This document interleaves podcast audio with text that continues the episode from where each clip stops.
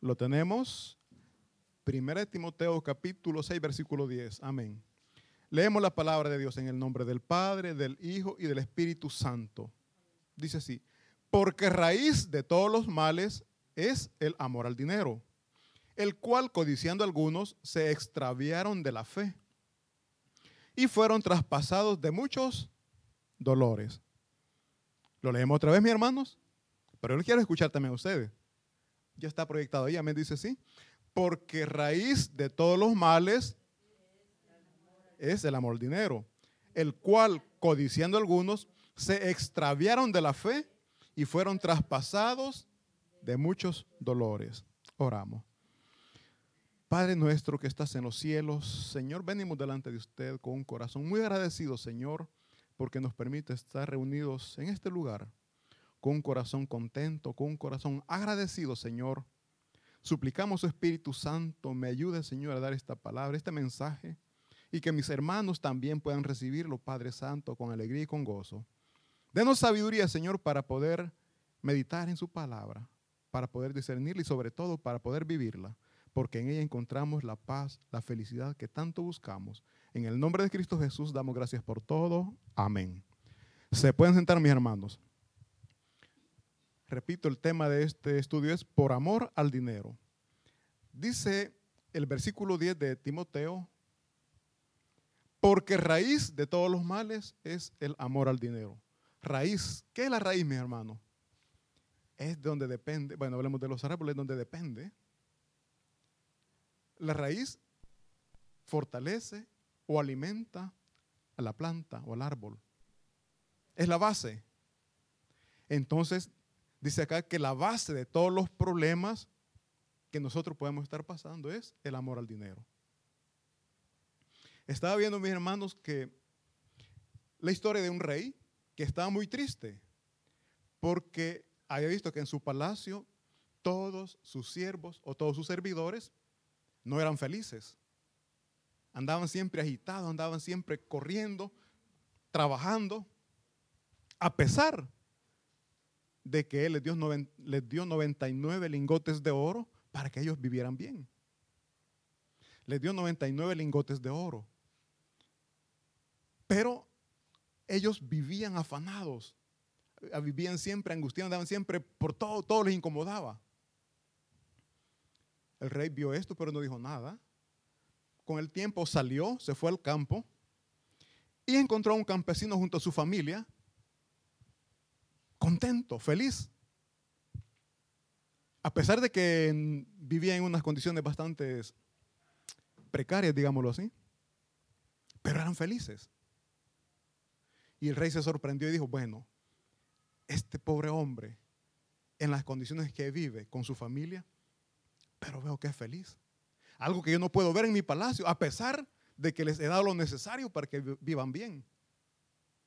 Regresa al palacio y le dice al consejero, vengo sorprendido porque encontré en el campo una familia de condiciones económicas malas, pero felices, contentos. Y acá mis siervos tienen lo necesario y no son felices. Y le dice el consejero, rey, si a usted le place, haga un experimento. A este campesino, délele también, dele, regálele también 99 lingotes de oro y verá qué sucede. El rey sí lo hizo, le dio los 99 lingotes de oro y vio el cambio, vio el gran cambio en este campesino. Lamentablemente el cambio no fue para bien, sino que fue para mal, porque este campesino comenzó a comportarse como todos los demás. Y el rey dice, sorprendido, yo no entiendo. Cuando no tenía lo necesario o lo suficiente, era feliz. Y ahora que tiene no lo es. Y le dice el consejero, ¿por qué será? Y le dice el consejero, es por amor al dinero. No son conformes con lo que tienen. Tienen 99, pero se esfuerzan, trabajan, se desvelan, descuidan la familia, descuidan todo, porque quieren llegar a los 100 lingotes de oro. Y el rey dice, bueno, entonces la felicidad no está en tener lo económico o en tener riquezas. Mis hermanos, eso mismo sucede con nosotros. Dios nos está proveyendo, lo necesario, pero nosotros no somos conformes. Andamos corriendo siempre porque queremos tener más. Queremos aumentar lo que ya Dios nos ha dado. Dice acá, porque raíz de todos los males es el amor al dinero. Por amor al dinero, mis hermanos, muchos hacen cosas ilícitas. Y esas cosas que hacen les lleva sufrimiento, dolor, y no solo a ellos como personas, sino también a sus familiares. Muchas personas están presas, mi hermano, muchas personas están presas o han muerto por amor al dinero. Tal vez tenían su trabajito humilde, honrado, pero no les faltaba el sustento. No les faltaba a mis hermanos la ropa, el calzado, la vivienda, lo tenían. Pero no eran contentos con eso y querían tener más. Muchos buscando más dinero se metieron a hacer cosas ilícitas, como es venta de drogas. Con el tiempo, quizás la primera, segunda vez les salió bien todo, pero después los agarraron, van a parar a la cárcel. ¿Cómo queda la familia? Desprotegida. La esposa, los hijos, ¿cómo quedan? Si acaso llegan a la cárcel, porque muchos mueren intentando a veces robar. ¿Por qué? Por amor al dinero. Queriendo darle lo mejor a la familia, les dejan peor de cómo estaban. Entonces, mis hermanos, ellos, por amor al dinero, repito, exponen su libertad y sus vidas. Los jovencitos, mis hermanos, muchas veces ven que sus amigos tienen cosas que ellos no pueden tener. Y para poderlo también ellos obtener, se meten a hacer negocios ilícitos, a vender drogas, los jóvenes, los varoncitos, a veces también las muchachas. Las jovencitas a veces prestan sus servicios sexuales, prestan sus cuerpos a cambio de beneficios económicos. Ven que les va bien, les gusta este estilo de vida, se van de casa porque sus padres no están contentos, les llaman siempre la atención, se van de casa, caprichosamente se van, sin darse cuenta que se están autodestruyendo. Se destruyen a sí mismos y causan mucho dolor a la familia. ¿Por qué? Por amor al dinero. Por amor al dinero, mis hermanos, las familias se dividen. Hay muchas parejas que se han separado, se han divorciado por problemas económicos.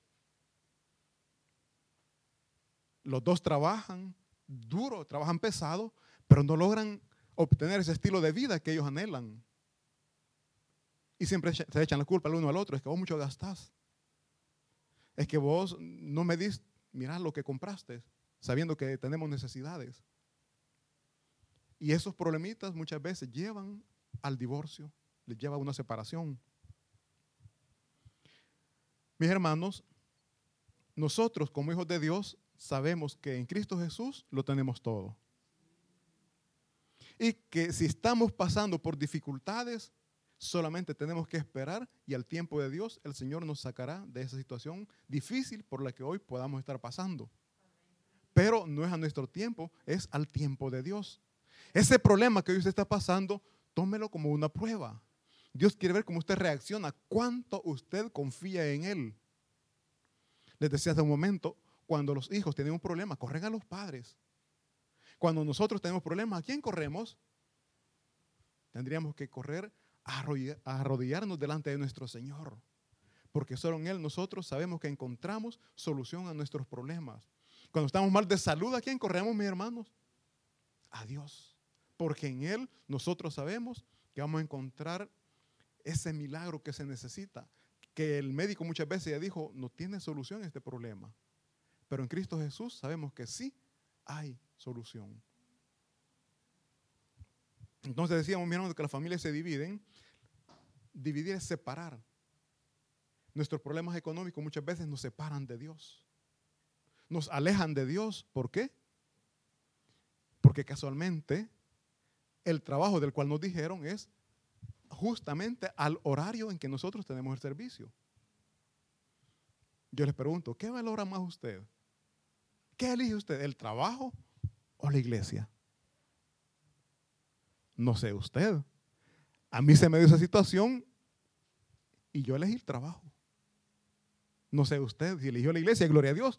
Yo elegí el trabajo y como testimonio le digo, el primer mes gané, primera vez que ganaba 1500, yo me sentí contento. Pues, eh, aquí estoy bien, pensé. Llegué a la iglesia, le dije al pastor, mire, me ha salido este trabajo, pero coincide con los horarios de culto. Y él sabiamente me dijo, valore usted. Valore usted. Y en mi mente, no, si ya lo valoré. ya lo valoré el trabajo. Mi hermano, primer mes estuvo bonito, no lo niego. Segundo mes me dijo el Señor, mira, fíjate que estamos pasando por problemas económicos, te vamos a dar solo la mitad. La mitad ya está bien, es lo que ganaba antes. Tercer mes, mira, fíjate que estamos mal. No te vamos a poder dar nada. Así es de que, y es más, te a dejar sin te vamos a dejar sin trabajo porque no podemos pagarte. Te vamos a llamar para darte lo que te debemos. Hasta ahorita no me he llamado. Mis hermanos, ¿por qué les digo esto?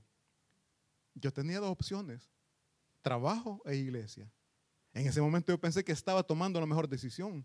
Después me di cuenta que fue lo peor que yo pude haber hecho. Dejar los caminos de Dios, la bendición. Porque Dios provee, mi hermano. Yo siempre, lo he dicho. A pesar de que yo no tenía trabajo por mucho tiempo, Dios siempre me proveyó lo necesario. Pero yo en ese momento elegí el trabajo. ¿Por qué les digo esto? Por amor al dinero. Un trabajo bastante pesado y que no me lo, no me lo pagaron. El amor al dinero, mi hermano, trae desilusión, trae dolor y sobre todo separación de Dios, que es lo peor que nosotros podemos tener. Así es que, mis hermanos, les repito, el amor al dinero separa a los esposos por amor al dinero, entre hermanos muchas veces se pelean. Hay problemas entre hermanos. Por amor al dinero, muchos hijos desean la muerte de sus padres. ¿Por qué? Porque quieren la herencia. Ya están viejitos y este señor que no se muere, dicen, yo quiero ya lo que es mío. Por amor al dinero. Mis hermanos, el amor al dinero es la raíz es la base, es el principio de todos los males. Con esto no estoy diciendo que es pecado tener dinero, de ninguna manera. El problema o el pecado es cómo nosotros lo vamos a obtener o cuánto nosotros vamos a hacer para obtenerlo. La palabra de Dios dice que la bendición de Jehová no añade tristeza al corazón. Yo pongo de ejemplo siempre rey Salomón. La riqueza de él dice que es incomparable. Nadie ha sido tan, ha tenido riqueza como él ha tenido. Leíamos la vez pasada que todos sus, eh, lo que él usaba, eh, ¿cómo es? La, vajilla le llamamos nosotros, se me va el nombre ahorita, todo era de oro. Imagínense, todo era de oro. ¿Qué, quiere decir? Había riqueza. Dios se lo permitió. Dios se lo dio. Ahora, ¿qué dice que Dios no nos puede también a nosotros dar más de lo necesario? Dios lo puede hacer. La pregunta es, ¿cómo nosotros vamos a actuar después que Dios nos bendiga? Si ahorita que no tenemos nos sentimos grandes, no tenemos y vemos muchas veces a los hermanos así hacia abajo, y si tuviéramos, ¿cómo nos comportaríamos? ¿Ayudaríamos al necesitado? ¿O seríamos como estos personajes que querían tener más? Que descuidaron a la familia, este campesino descuidó todo porque quería llegar a los 100 lingotes de oro. Mis hermanos, la felicidad no es en tener riquezas, grandezas. La verdadera felicidad está en disfrutar lo que Dios nos ha dado. Porque queriendo tener más, no disfrutamos lo que, Dios, lo que Dios nos ha dado como bendición. Y lo peor de todo, mi hermano, les digo, lo, el amor al dinero nos extravía de la fe, nos separa de la fe. Repito, yo me pongo como ejemplo. Me alejé de la iglesia por el trabajo. Pero uno siempre se justifica. Dios conoce la necesidad que tengo. Dios conoce que tengo hijas y que tengo que alimentarlas. O sea, uno siempre se justifica. Pero mi pregunta es, ¿y que no estamos confiando en que Él siempre nos va a proveer? Pues. ¿Cómo se sentiría usted que usted a su hijo le da todo? Todo. Y después él le abandona o le abandona porque buscaba aún más de lo que usted le está dando. Nosotros abandonamos a Dios a pesar del que nos tiene bien. Dios nos tiene bien, mis hermanos. A pesar del problema que usted tiene, pero Dios le tiene bien. Porque muchas personas, con respeto le digo, que están peor que usted. Y quizás son más felices que nosotros que estamos siendo bendecidos. Hace tiempo yo publiqué algo, no me recuerdo muy bien, pero voy a tratar de recordar, de un personaje millonario que anhelaba o envidiaba tener un, avión como tenía su amigo. Él dijo, yo tengo un vehículo, un Rolls Royce, parece que era. Me gustaría tener un avión. Otro personaje dijo, a mí me gustaría tener ese Rolls Royce que tiene él. Yo, este es mi carrito viejo que ando. Y el otro dice, a mí me gustaría tener aunque sea ese carrito viejo. A mí me toca andar en el bus, corriendo detrás del bus.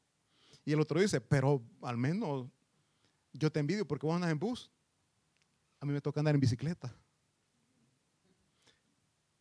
Y sale una señora, sean contentos. Yo anuncié de ruedas. Tú puedes andar en bicicleta, yo no puedo. Seamos agradecidos con Dios por lo que Él nos ha dado.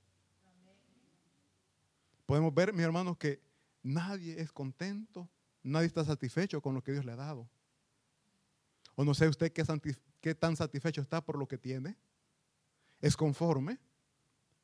¿O está luchando, dejando todo, hasta la fe en Cristo Jesús, por lo económico? Y con esto no estoy que tenemos que ser conformistas, no, sino que tenemos que hacer lo que tenemos que hacer y lo demás es Dios quien lo hace.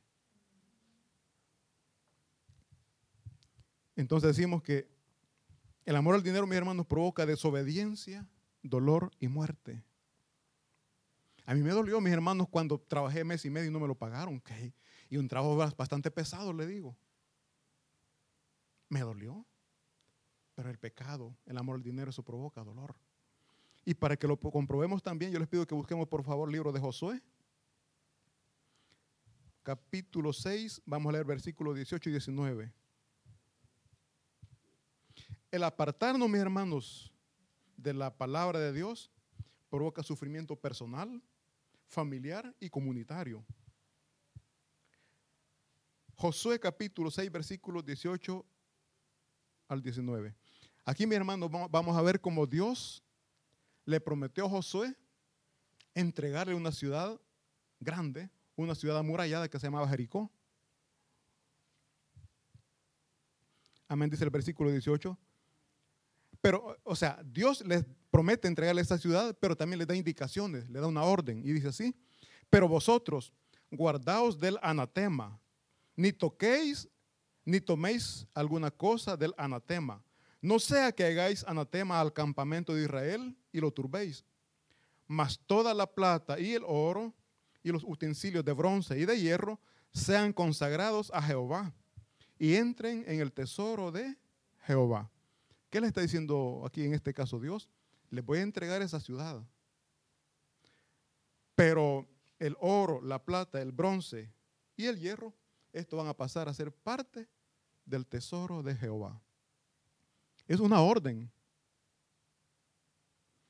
Y así fue. Dios le entregó esta ciudad al pueblo de Israel. La tomaron. Luego después Israel organiza que va a conquistar a otra ciudad que se llama Ay. Dice la palabra de Dios que era una ciudad más pequeña. Josué manda unos espías y dice es una ciudad con pocos habitantes. No es necesario que vayamos todos. Manda unos dos mil o tres mil hombres que es más que necesario. viene Josué, manda tres mil hombres para que conquistaran esta ciudad. Confiados en que la ayuda de Jehová siempre iba a estar con ellos. Sorprendentemente, mis hermanos, no fue así. El pueblo de Israel fue vencido, fue derrotado, huyeron y les mataron 36 o 38 hombres, me parece. Y Josué viene delante de Jehová y se postra y dice, Señor, ¿qué dirán estas naciones ahora de nosotros? Nos van a buscar y nos van a terminar, nos van a exterminar, nos van a desaparecer de la tierra. Y Jehová le responde que es a causa del pecado de uno de ellos. Mis hermanos, la desobediencia provocó la derrota de un pueblo. La desobediencia dentro de un familiar provoca desorganización, provoca problemas y muchas veces está la disolución como familia. El error de uno, voy a poner de ejemplo a los hombres con, con respeto. Cuando un hombre, mi hermano, le es infiel a la esposa, ¿qué sucede con ese hogar? Se destruye. Quizás no se separan, pero la confianza que había se terminó. Y yo siempre he dicho, una relación donde no hay confianza es un problema. Porque tal vez el hombre ya está trabajando como tiene que ser, tal vez ya cambió, está trabajando, pero la esposa ya no cree que está trabajando. Ah, no, este anda otra vez con esa mujer. Y tal vez el hombre trabajando pesado, trabajando duro. Pero ¿qué, faltó, qué pasó ahí? Faltó la confianza a causa del error que cometió este hombre. ¿Cómo también podemos poner ejemplo a las mujeres que también pueden ser que, puede ser que cometan errores? Pero por eso digo, el error de uno desorganiza o destruye una familia. Y esto, mi hermano, es lo que sucede en este caso acá. Em, dice la palabra de Dios que Jehová le dijo que no tenían que tocar, ya leímos que no tenían que agarrar nada, sino que eso iba a pasar al tesoro de Jehová. Pero hubo un hombre, mi hermano, llamado Acán, que no resistió la tentación. Vio que estaba fácil de, agarrar algo valioso, como era un, bueno, leámoslos por favor. Siempre Josué capítulo 7, versículo 20.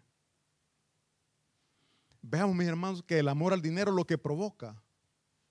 Sabemos bien lo que Dios ha dicho, pero a nosotros no nos importa. Hacemos a un lado la palabra de Dios porque primeramente ponemos lo material. Nuestro amor lo ponemos a lo terrenal.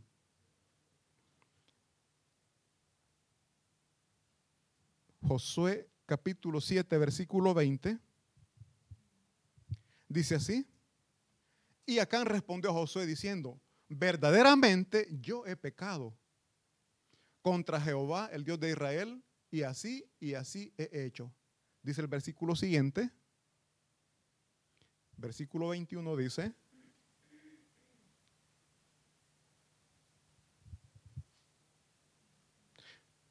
dice, pues vi entre los despojos, oigan bien, vi entre los despojos un manto babilónico muy bueno.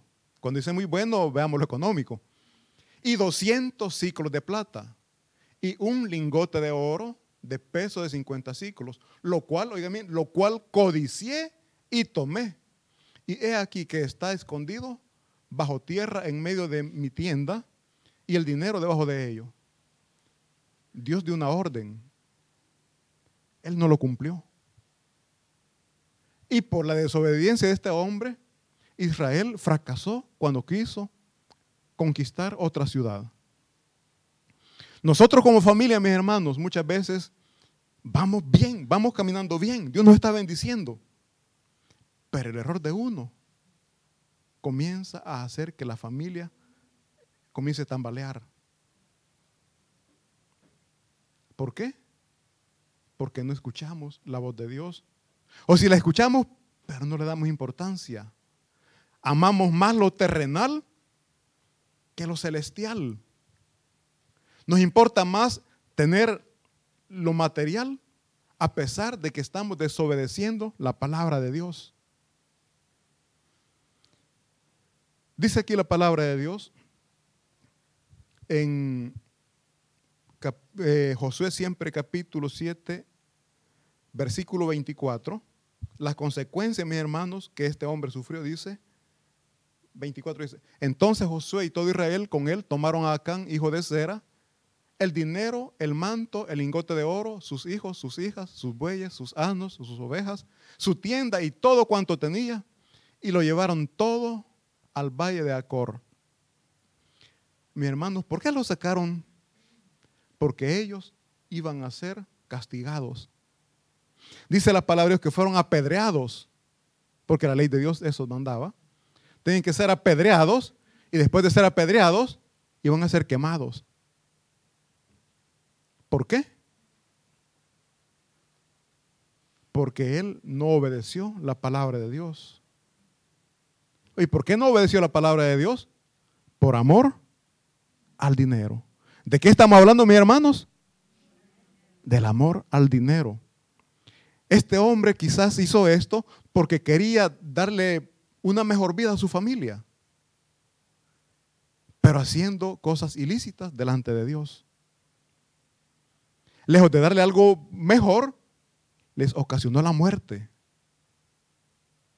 Nosotros, mis hermanos, lejos de Dios, a nuestra familia les causamos dolor.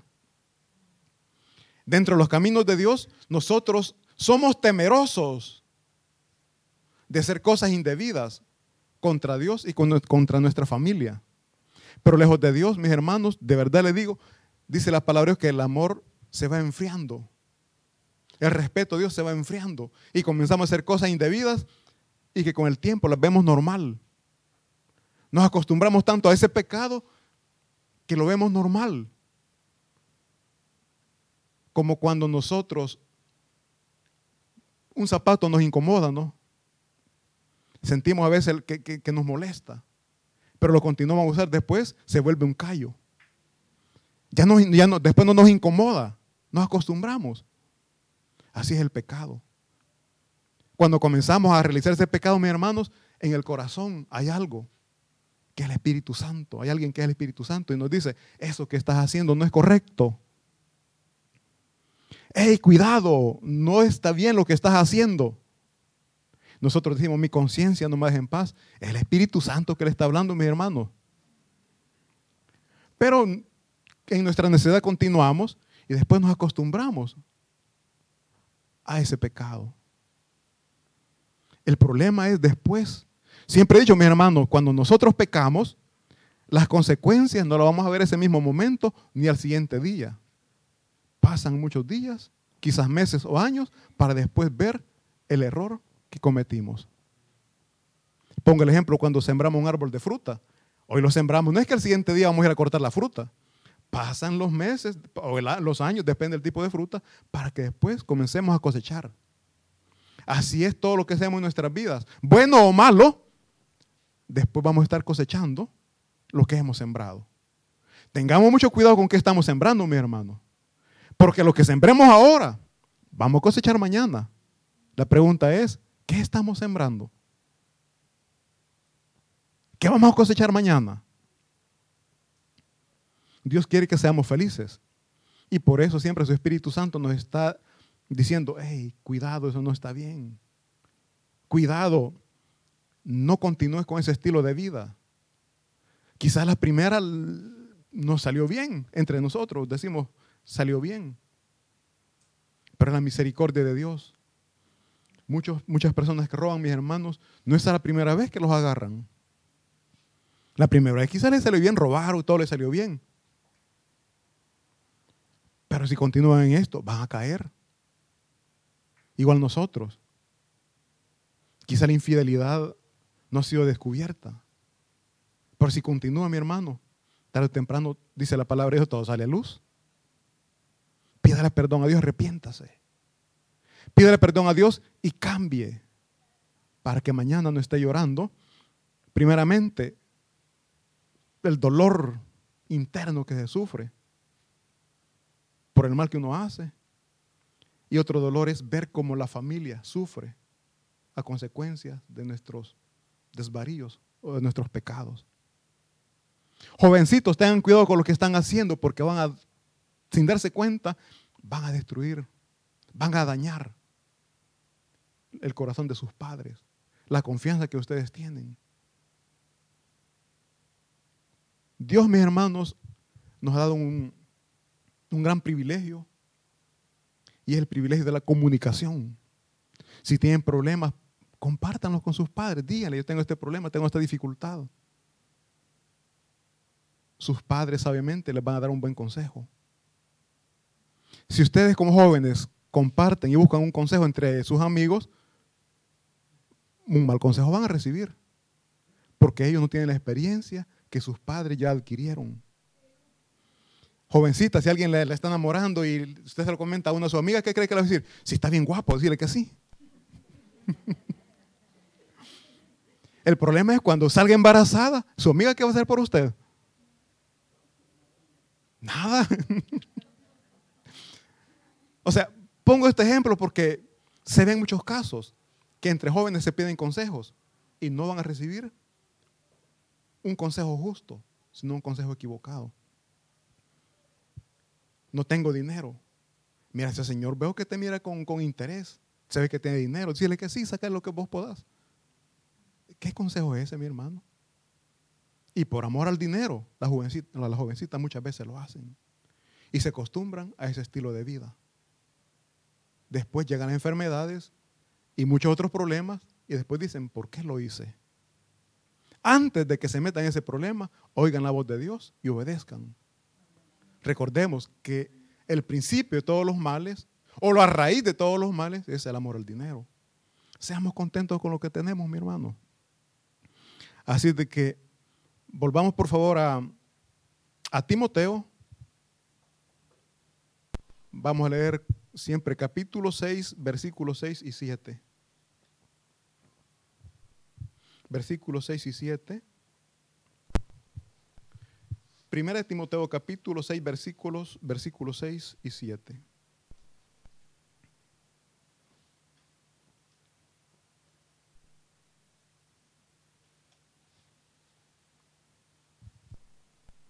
¿Lo tenemos?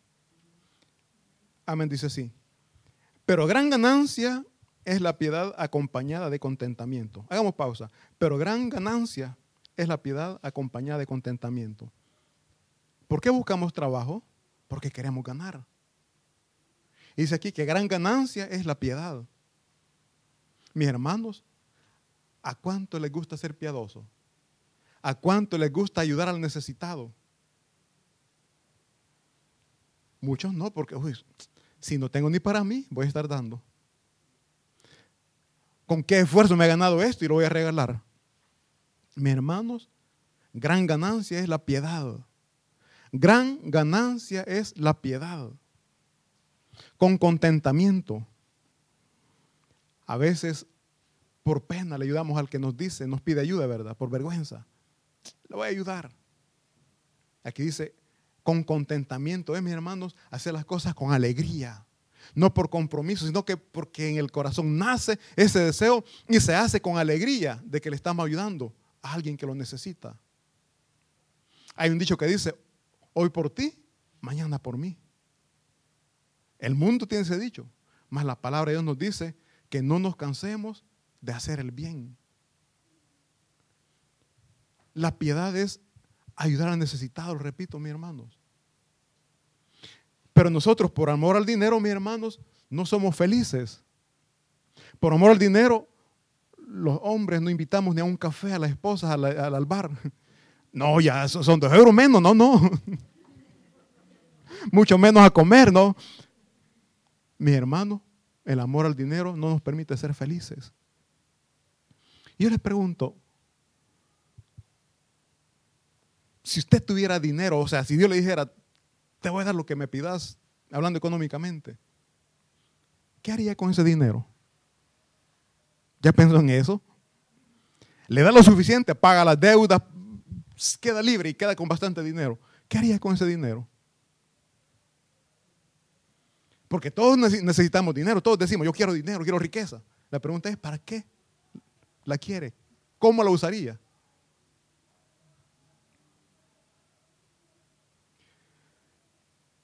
¿honraría a Dios, mi hermano, con esa riqueza? ¿De corazón honraría a Dios?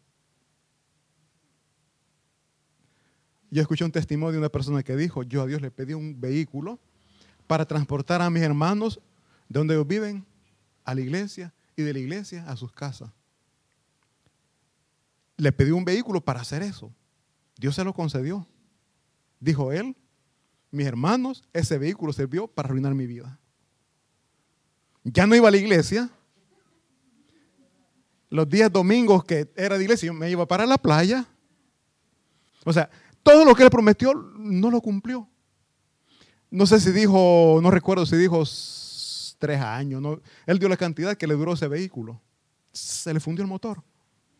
Y cuando se le fundió el motor se acordó, ah, hoy entiendo por qué. Mis hermanos, nosotros en nuestra necesidad decimos, Señor, dame. Y le prometemos, pero no cumplimos. No cumplimos.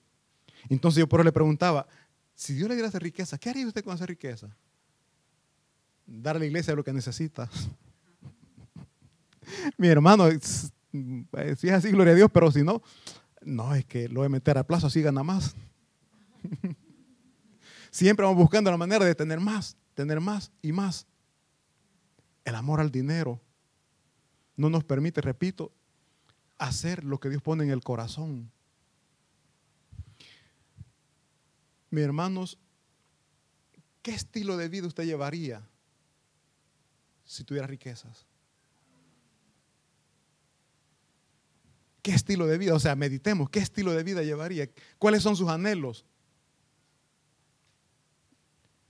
Yo de verdad le digo, la gran mayoría, cuando llegamos a tener, nos alejamos de Dios. Yo como ejemplo le pongo ese mísero salario de 1500 me separó de los caminos de Dios, del servicio que yo estaba dando. ¿Por qué digo mísero, mis hermanos? Porque lo que Dios me da es mucho mayor. Lo que Dios me da es mucho mayor, mucho más valioso. Y no solamente lo terrenal, sino también lo espiritual. Él dio su vida por amor a mí. Entregó su vida, se sacrificó en la cruz del Calvario, mis hermanos por amor a mí. Y yo amé más el trabajo que lo que él estaba haciendo en mi vida. Por amor a mí él sufrió humillación. Y yo por amor a él no me puedo quedar callado cuando me están ofendiendo, cuando me están humillando. Y él nos enseñó a quedarnos callados. Mas nosotros no lo podemos hacer. ¿Por qué? Porque hay algo más fuerte en nosotros que se llama orgullo se llama ego, que no nos permite quedarnos callados. Pero Cristo Jesús vino a enseñar humildad. Cristo Jesús vino a enseñar mansedumbre. Él tuvo el poder para defenderse y no lo hizo. Y nosotros, mis hermanos, le llamamos maestro, pero no estamos queriendo aprender las lecciones que Él nos vino a dar. Los hijos muchas veces gritan más que los papás. ¿Es agradable a Dios eso, mi hermano? No, de ninguna manera. Cristo Jesús, repito, viene a enseñar humildad. Aunque si los papás estamos equivocados, el hijo que hay que entender decir, está bien. Está bien. Sabiendo que los padres también arriba tienen a alguien superior que es Dios. Y Dios les va a hacer entender el error que puedan estar cometiendo. De una u otra manera, van a entender el error que están cometiendo. Pero Dios ha dado una orden a los hijos y es honrar a padre y a madre. Honrar a padre y a madre. Acán, ¿por qué sufrió, mis hermanos? Porque no escuchó, no obedeció la voz de Dios. Ahora, si usted no quiere sufrir, oiga, obedezca la voz de Dios para que no tenga mañana que estar llorando, sufriendo por las consecuencias de las malas decisiones que pueda estar tomando. Dice el versículo 9 siempre de 1 Timoteo, 1 Timoteo capítulo 6, versículo 9 dice, porque los que quieren enriquecerse caen en tentación y lazo y en muchas codicias necias y dañosas que hunden a los hombres en destrucción y perdición. Oigan bien, el amor al dinero, mis hermanos, lo que produce. Dice destrucción y perdición. Eso es lo que produce el amor al dinero. Nadie quiere, mis hermanos, ser destruido. Nadie quiere vivir en perdición. Pero no queremos obedecer la voz de Dios. Queremos vivir como nosotros queremos y vivir lleno de bendiciones. No se puede, mi hermano. No se puede. Si usted como hijo quiere estar bien en su casa, obedezca a sus padres. Si nosotros como hijos queremos estar bien delante de Dios, obedezcamos a nuestro Dios. Y amemos a nuestro Señor, amemos a nuestro Dios, porque Él ha mostrado su amor dando su vida por nosotros. La desobediencia, mis hermanos, de este personaje que hemos visto le llevó a la muerte, y no solo a él, sino también a su familia. Me imagino en ese momento que estaban listos para ser apedreados, este hombre de haber llorado, haber sufrido, diciendo, por mi culpa, mi familia está metido en este problema. Por quererle dar lo mejor a ellos, les di lo peor. Mis hermanos, si nosotros les queremos dar lo mejor a nuestros hijos, no hay nada más grande, no hay nada más bello que poder inculcarles el amor y el respeto a Dios. ¿Quiere dar algo grande a sus hijos? Incúlquele el respeto y el amor a Dios. Pero nosotros los padres muchas veces, digo esto con respeto, si nos invitan a una fiesta, nos llevamos a los hijos, ¿verdad? Acompáñenme. Nos ha invitado a un almuerzo, vamos. Sin darnos cuenta, le estamos sacando de los caminos a los cuales Dios le ha llamado. Dice la palabra de Dios que tenemos que amar a Dios sobre todas las cosas. Pero nosotros amamos más al amigo o a la familia más que todas las cosas. Nosotros los padres amamos a nuestros hijos. Todos, yo sé que todos les amamos. Pero que ese amor no nos lleve a darle una mala instrucción que después le lleve al dolor y al sufrimiento. Repito, mi hermano, no hay nada más lindo, no hay nada más bello que inculcarles el respeto y el amor a Dios. Trabajemos para ellos, pero también inculquémosles el amor a Dios. No nos enfoquemos solo en lo material, también en lo espiritual. Lo material daña, lo material destruye si no estamos nosotros instruidos bajo las enseñanzas que nuestro Señor Dios ha dejado. Repito, la riqueza, tener dinero, no es pecado. Pecado es amar al dinero más que cualquier otra cosa. Y es eso lo que lleva a la destrucción como persona, como familia y muchas veces como comunidad. ¿Por qué? Porque el amor al dinero lo ponemos antes que el amor a Dios. Yo espero, mis hermanos, que esta meditación nos ayude a valorar, a agradecer lo que Dios nos ha dado. Porque lo que nosotros tenemos, lo que nosotros somos, a Dios se lo debemos. Un fuerte aplauso y vamos a orar. Oh, bendito Padre Celestial. Primeramente, Señor, pedimos perdón por nuestros pecados. Porque en nuestra humanidad, Señor, valoramos más lo terrenal que lo celestial. En nuestra humanidad, Padre, nos alejamos de sus caminos, pero siempre buscamos la manera de justificarnos diciendo que usted conoce nuestras necesidades. Y si bien es cierto, Señor, que usted conoce nuestras necesidades, pero también es cierto que usted es el proveedor de cada una de ellas, Señor. Usted provee cada una de las cosas que necesitamos, Dios mío, por lo cual pedimos perdón. Pedimos perdón, Señor, por esos momentos en que hemos decidido apartarnos de sus caminos, alejarnos de sus enseñanzas. Pedimos perdón, bendito Señor, porque vemos, vemos más nuestras necesidades que las cosas que usted ya nos ha proveído. Vemos más, Señor, lo que quizás ya no es ni necesidad, sino que ya son lujos que queremos. Porque lo necesario, su palabra dice que usted lo da, Señor. Y hasta hoy hemos visto, Señor, que esa palabra se ha cumplido. Lo necesario usted lo ha dado, Señor. A pesar que hemos carecido de trabajo. Pero lo necesario, gracias a usted, lo hemos tenido. Y es por eso, bendito Dios, que le damos gracias. Y le decimos que no somos más esclavos del temor. A pesar, Señor, de que tengamos muchas necesidades, no tenemos temor porque usted alabamos, Señor. Le bendecimos, Padre, y suplico, Señor, que nos ayude. Y en este momento, Señor, cantamos esta linda alabanza declarando que en usted tenemos libertad, que en usted ya no hay temor. Gracias, bendito Jesús.